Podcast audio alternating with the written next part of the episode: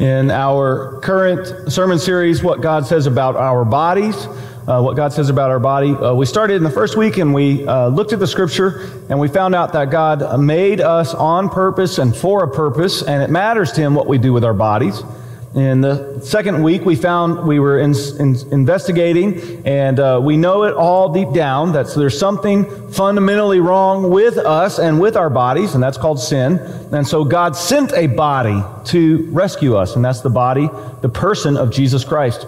Today, we're going to go back again to look at uh, Genesis 1, what God says about our bodies, and we're going to discover that. Um, well, well, we'll talk about what we're going to discover when we go back to, again to the beginning. You can turn your Bibles right now to Genesis chapter 1 if you would like. Um, that's where we're going to start because that's the beginning. Um, before we do that, I, I, want to share with you that uh, I think in the second hour when we have uh, some more children in here, it's Family Sunday, we'll, we'll do this up here. But uh, there is a television show that I've always enjoyed and laughed at, but sometimes makes me cringe. Like there's something so cringeworthy that I just, ah, don't do that. And uh, the show is this, it's called Impractical Jokers.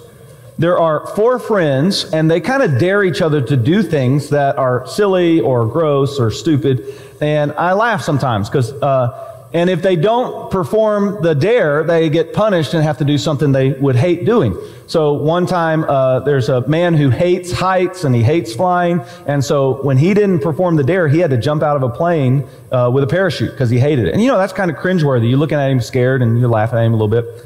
And there was an episode where uh, they were teaching an art class and they had these children making these paintings. And the dare was that the instructor had to take a big red paintbrush and put a huge X through these children's pictures.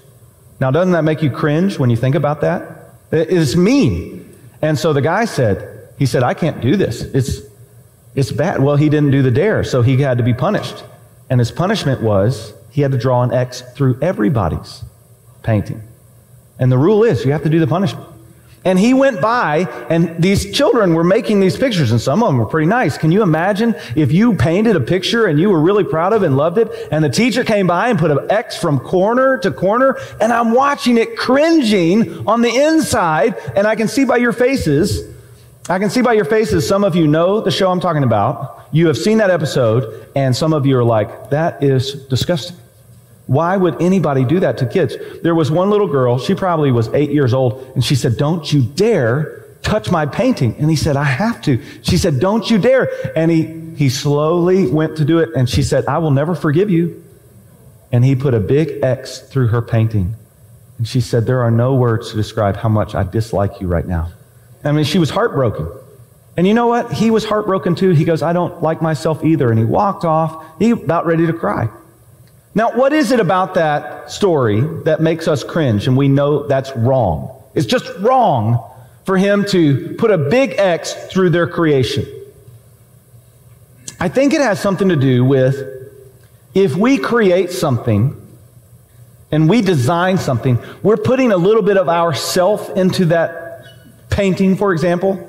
And then to have somebody come along and ruin it, it makes everybody in here say, that is not right. Or if we take something, we put a little ourselves into it like a painting, we make it as good as we can do it, and we're proud of it, for somebody to come along and say, what you did is garbage, which is what would happen if you put a big red X on it, it makes us realize this is wrong. You know, when we, when we take the bodies God has given to us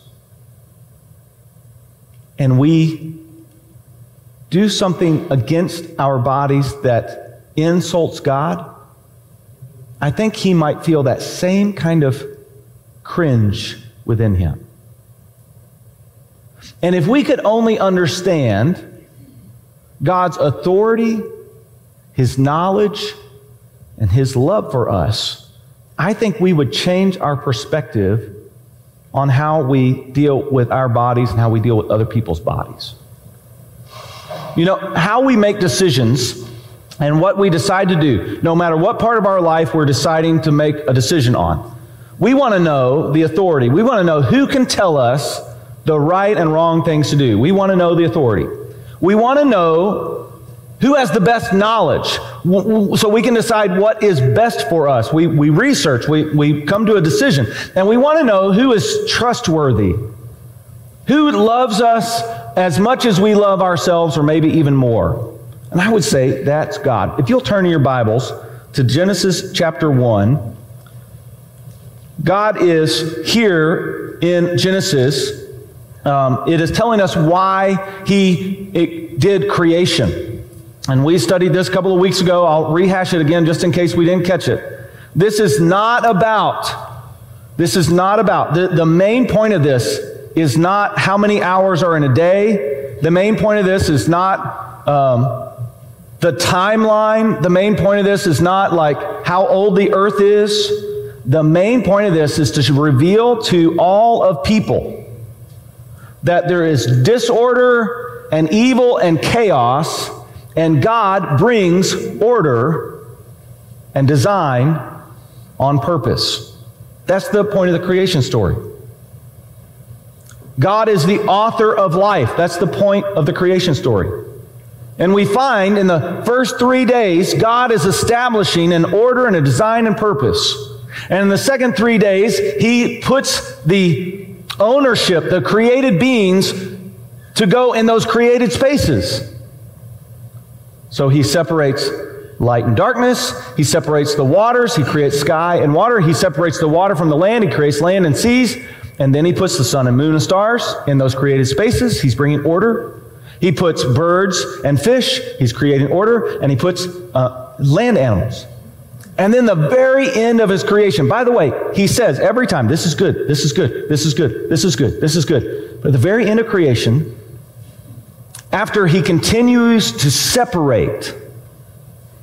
God is holy. And a lot of times when we think of holy, we think um, it means righteous and good and perfect. And it does mean those things. But there's another word for, there's another way to describe holiness, and it is to separate, to make distinct to pull apart from one another, and where uh, this goes over here and this goes over here, and this, because it's separate from that, is, is now separate and holy. And so when God is separating the night and day, He's making them, they're, they're very similar, but they're distinct. And when he's separating the waters and he has sky and, and the water underneath, they're, they're separated. They're very distinct. And when he separates the, the land from the sea, they're separated. They're, they're very distinct. And then when he has the animals, he separates one type of animal out and he breathes his spirit into that animal and makes them human. He separates them from all creation. Very distinct. With a purpose. And I want you to see some of this purpose. Then God said, after he created everything, Let us make mankind in our image, in our likeness, so that they may rule over the fish and sea, and the birds of the sky, over the livestock, all the wild animals, over all creatures that move along the ground. So God created mankind in his own image. In the image of God, he created them, male and female, he created them. God blessed them and said to them, Be fruitful and increase in number, fill the earth and subdue it, rule over the fish in the sea and the birds in the sky, and over every living creature that moves along the ground.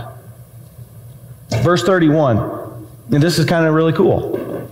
God saw all that he had made, and it was very good. It was no longer just good, it was very good.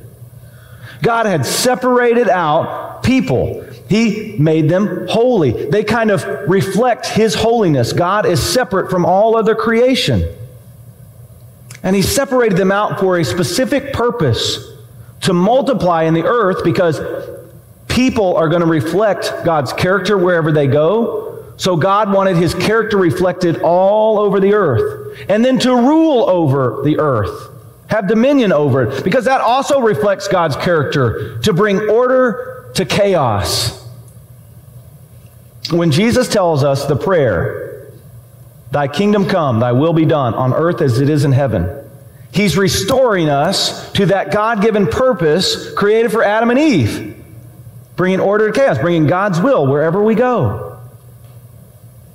I want us to see that from this creation story, there is an author of life, an author of humankind, an author of humans, and that author is God. Because he is the author, because he is the creator, because he is the author, where do you think we get the word authority from?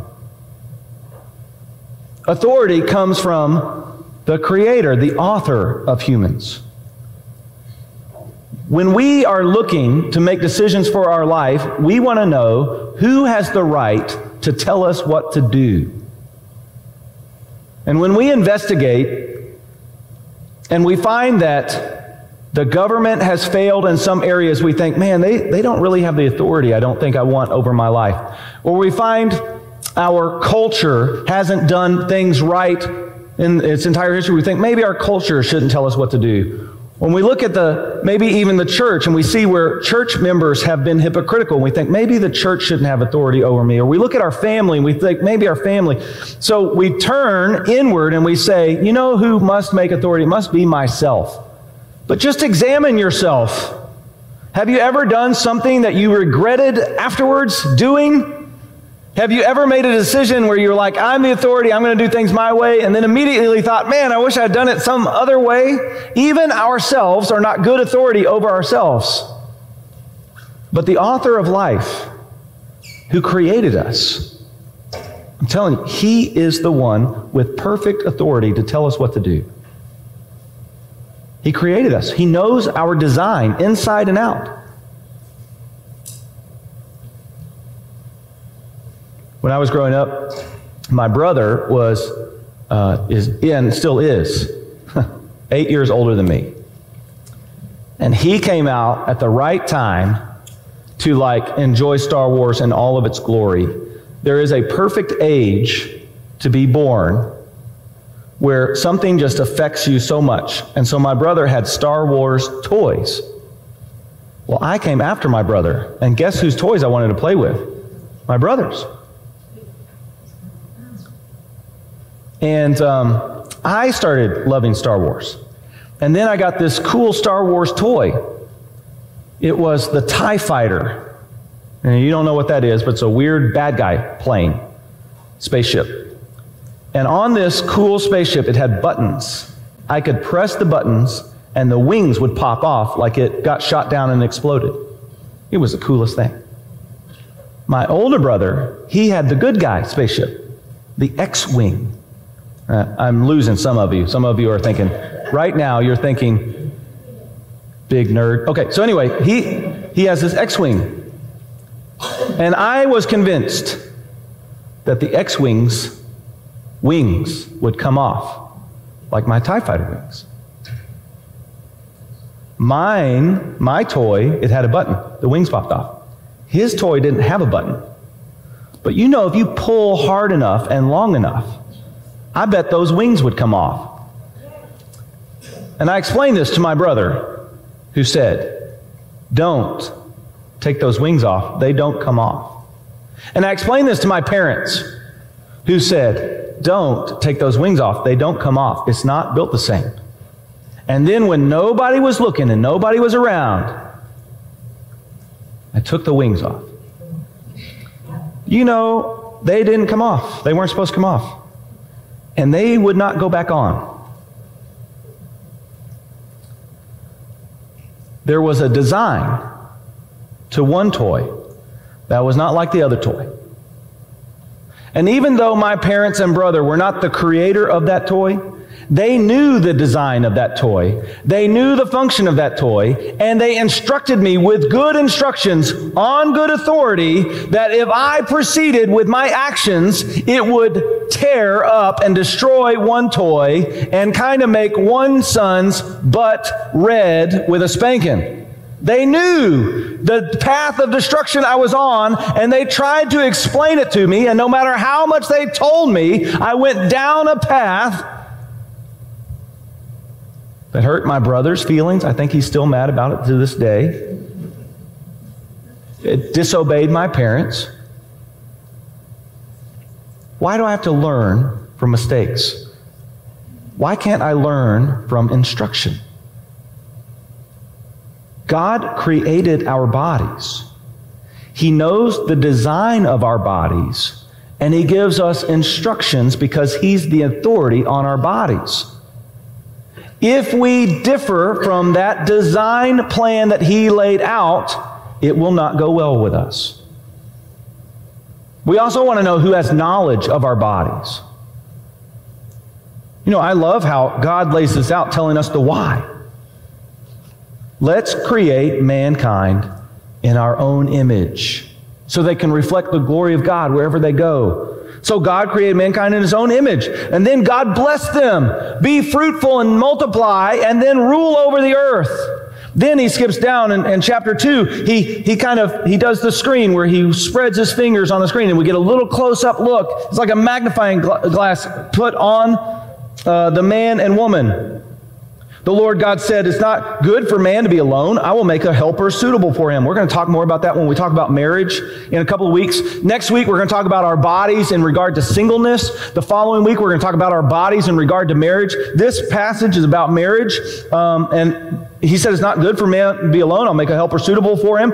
Now, the Lord God had formed out of the ground all the wild animals, all the birds in the sky. He brought them to man to see what he would name them. And whatever the man called each living creature, that was his name. So the man gave names to all the livestock, the birds in the sky, all the wild animals. But for Adam, no opposite deliverer was found. So the Lord God caused the man to fall into a deep sleep, and while he was sleeping, took one of the man's ribs and then closed up the place with flesh. Then the Lord God made a woman from the rib he had taken out of the man and brought her to the man. And then the man said, Whoa, man. Oh, sorry. That's what I'm at. It does say that. This is now, this is the first poem in all of history. This is now bone of my bones and flesh of my flesh, and she shall be called woman, for she was taken out of man. That's why a man leaves his father and mother and left and be united to his wife, and they become one flesh. Adam and his wife were both naked, and they felt no shame. Now, when we're making a decision, we want to know who has the best knowledge for us on how to make that decision. Well, don't you think the person who designs the X Wing toy fighter would be able to tell you what the best knowledge on that creation is? Don't you think the creator of our bodies, designed our bodies, gave us a blueprint, would be able to tell you the best knowledge about how they're designed, what they're used for? Do you see that God made male and female, two halves of one whole, to reflect God's image? One way to think about it, the best knowledge of it, is kind of like this I, I, heard this illustration and, um, and then i heard another illustration a little bit better. One illustration is like if you can imagine a mirror that was broken in half and they can't reflect god's image good enough but when you put them two together they reflect the image of god perfectly two in one. And that, that illustration starts breaking down though because if you take a mirror and you cut it in half both mirrors reflect god's image. So a better, a better illustration is if you have a piece of polished silver that scratches easily well, that's going to reflect the image of God. And you have a piece of glass that doesn't scratch easily, but the image is a little distorted when it's reflected off the glass. It's not as clear. But if you put that silver and glass together, you have a mirror, perfect reflection of God that doesn't scratch easily.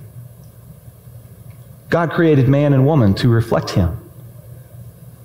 And His knowledge of men and women, where He gives out roles for men and women that honor God. Men and women both created in the image of God, both equal in God's sight with different roles to fulfill the image bearing responsibility, the multiplication responsibility of God. Don't you think the author has knowledge that we could use? Perfect knowledge that we could use over our bodies. And God designed it male and female.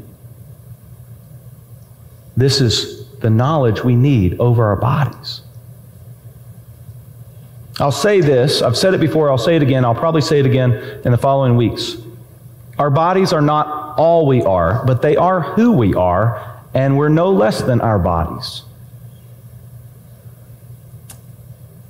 And the anatomy God gives us, both male and female, determine our gender. Our anatomy is not all that we are in our, our gender, but they point to who we are in our gender, and it's no less than we are in our gender. So if God designed us as male, that points us to be male, and that determines our gender, which is male. And if God designed our anatomy as female, that points to the gender of female, and that determines that we are female. It's not all that we are, but it is not less than what we are. We are our bodies. And the author, the perfect author, has, should have, the ability to tell us what to do with our bodies. And he should have the knowledge, perfect knowledge, on our design blueprint to tell us who we are in our bodies. But we also want to know who is trustworthy. Who can we trust? I would say that you can't always trust the government. And you can't always trust your family. I would say you can't always trust your church. I would say you can't always trust your culture. And after years of experience in this body, I can't always trust myself. Maybe you've come to that same conclusion. You know, Scripture tells us we should be very careful in trusting our own heart and feelings. Because our feelings and even our reasoning can sometimes be mistrustful. But you know who is trustworthy? God.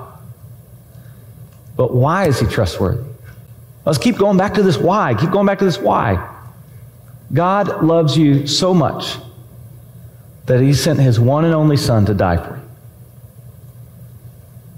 That's trustworthy.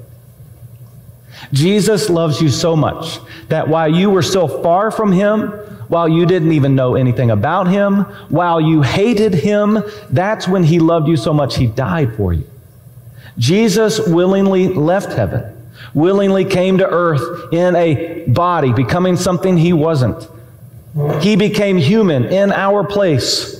He took our sin on his body. Before you were even born, he was absorbing your sin into his body. And then he submitted himself to death for you. Not just any death, death on a cross, the death of a criminal and slave. He made himself so low so he could lift everybody up. When we go to make decisions about ourselves, about anything, we want to know who has the authority to do it. We want to know who has the, the uh, knowledge that we need, and we want to know who is trustworthy. Jesus Christ,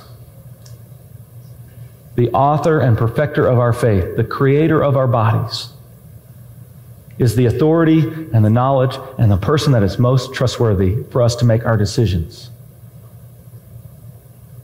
And here's what the scripture says about our bodies He created them male and female so that we could best honor Him using our whole person. So, what do we need to do about this? First of all, here's what we need to do.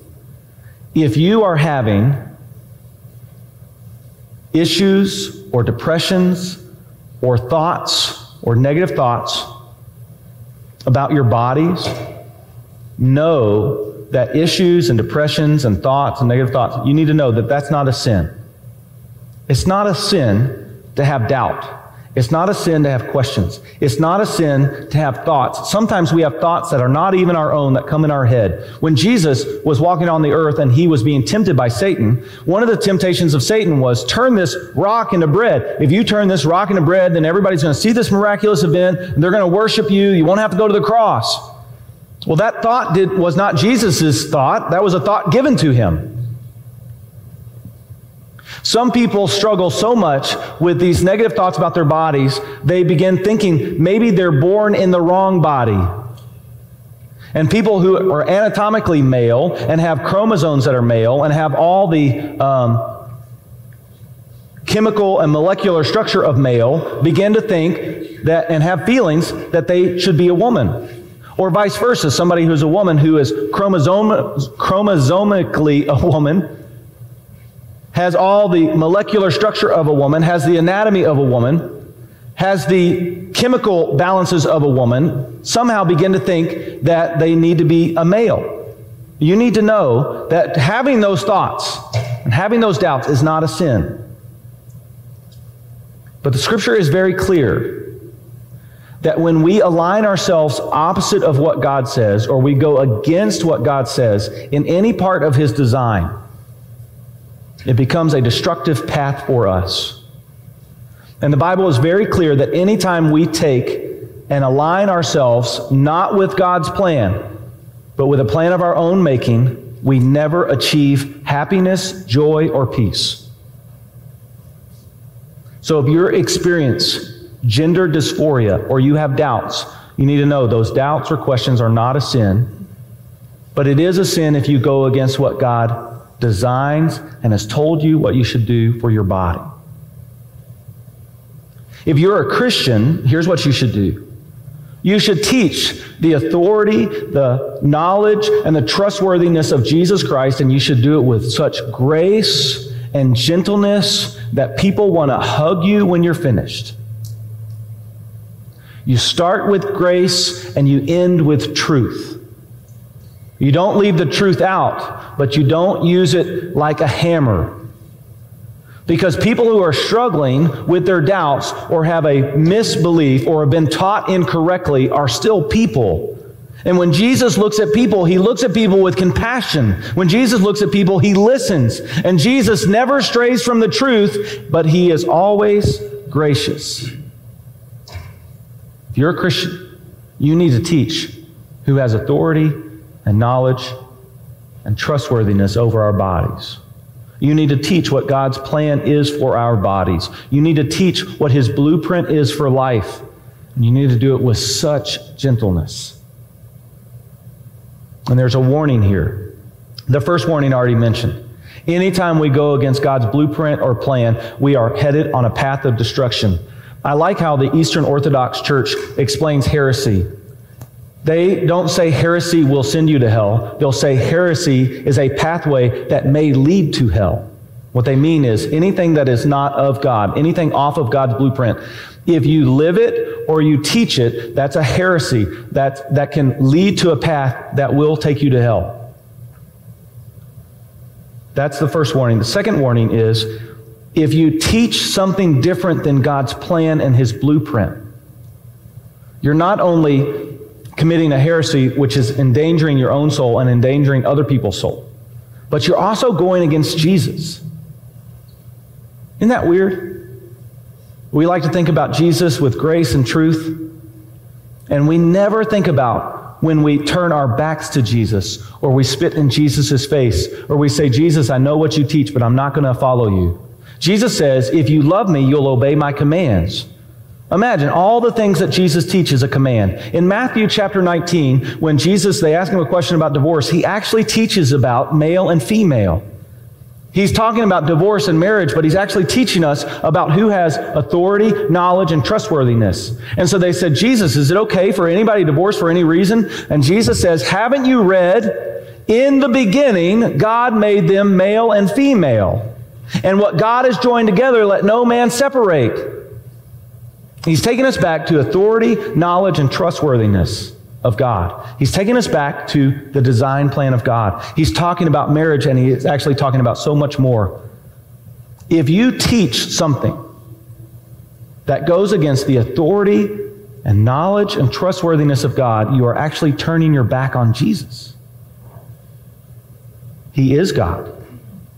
And he did teach the authority and knowledge and trustworthiness of himself and God's design. So there's two warnings there that we need to listen to.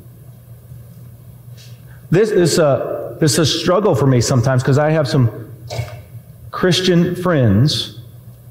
They are believers in Christ who think it's okay to teach something other than what God says is true and what God says is reality. And they are in danger.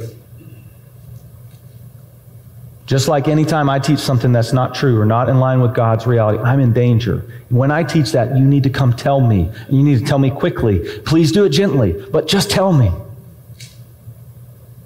It's happened before in this church. I've taught something. I've spoken the word. And somebody afterwards has come up to me and afterwards, and they've said, Hey, Dale, I disagree with this. Can we look at this together? And we look at it, and I'm like, Oh, thank you for telling me this. And then I have to come back and tell people, Hey, I taught this wrong. We need to fix this. We need to do what the scripture says. We need to know who our authority is, where we get our knowledge from, and who is trustworthy to do it. The scripture tells us it's God. History tells us it's God. And if we just examine just a little bit, we can know that it's God. Deep down, we know it's God who has the best authority, the best knowledge, the best trustworthiness. We also need to know that if we align ourselves, if we don't align ourselves with God's will, His design, His knowledge, it is a path of destruction it is very clear from Scripture, it's very clear from experience. If you don't align yourself with God's life that He wants for you, His will for your life, if you don't do that, you will never achieve happiness, joy, or peace. Let me say it another way so I can make this really clear. I hope I'm making it clear. If you take your own life and you make yourself your own authority and you live by your own knowledge and you do things because you think you are the most trustworthy, in disregard to God, you will never experience happiness, joy, or peace. I can't be any more clear than that. And yet we sang earlier.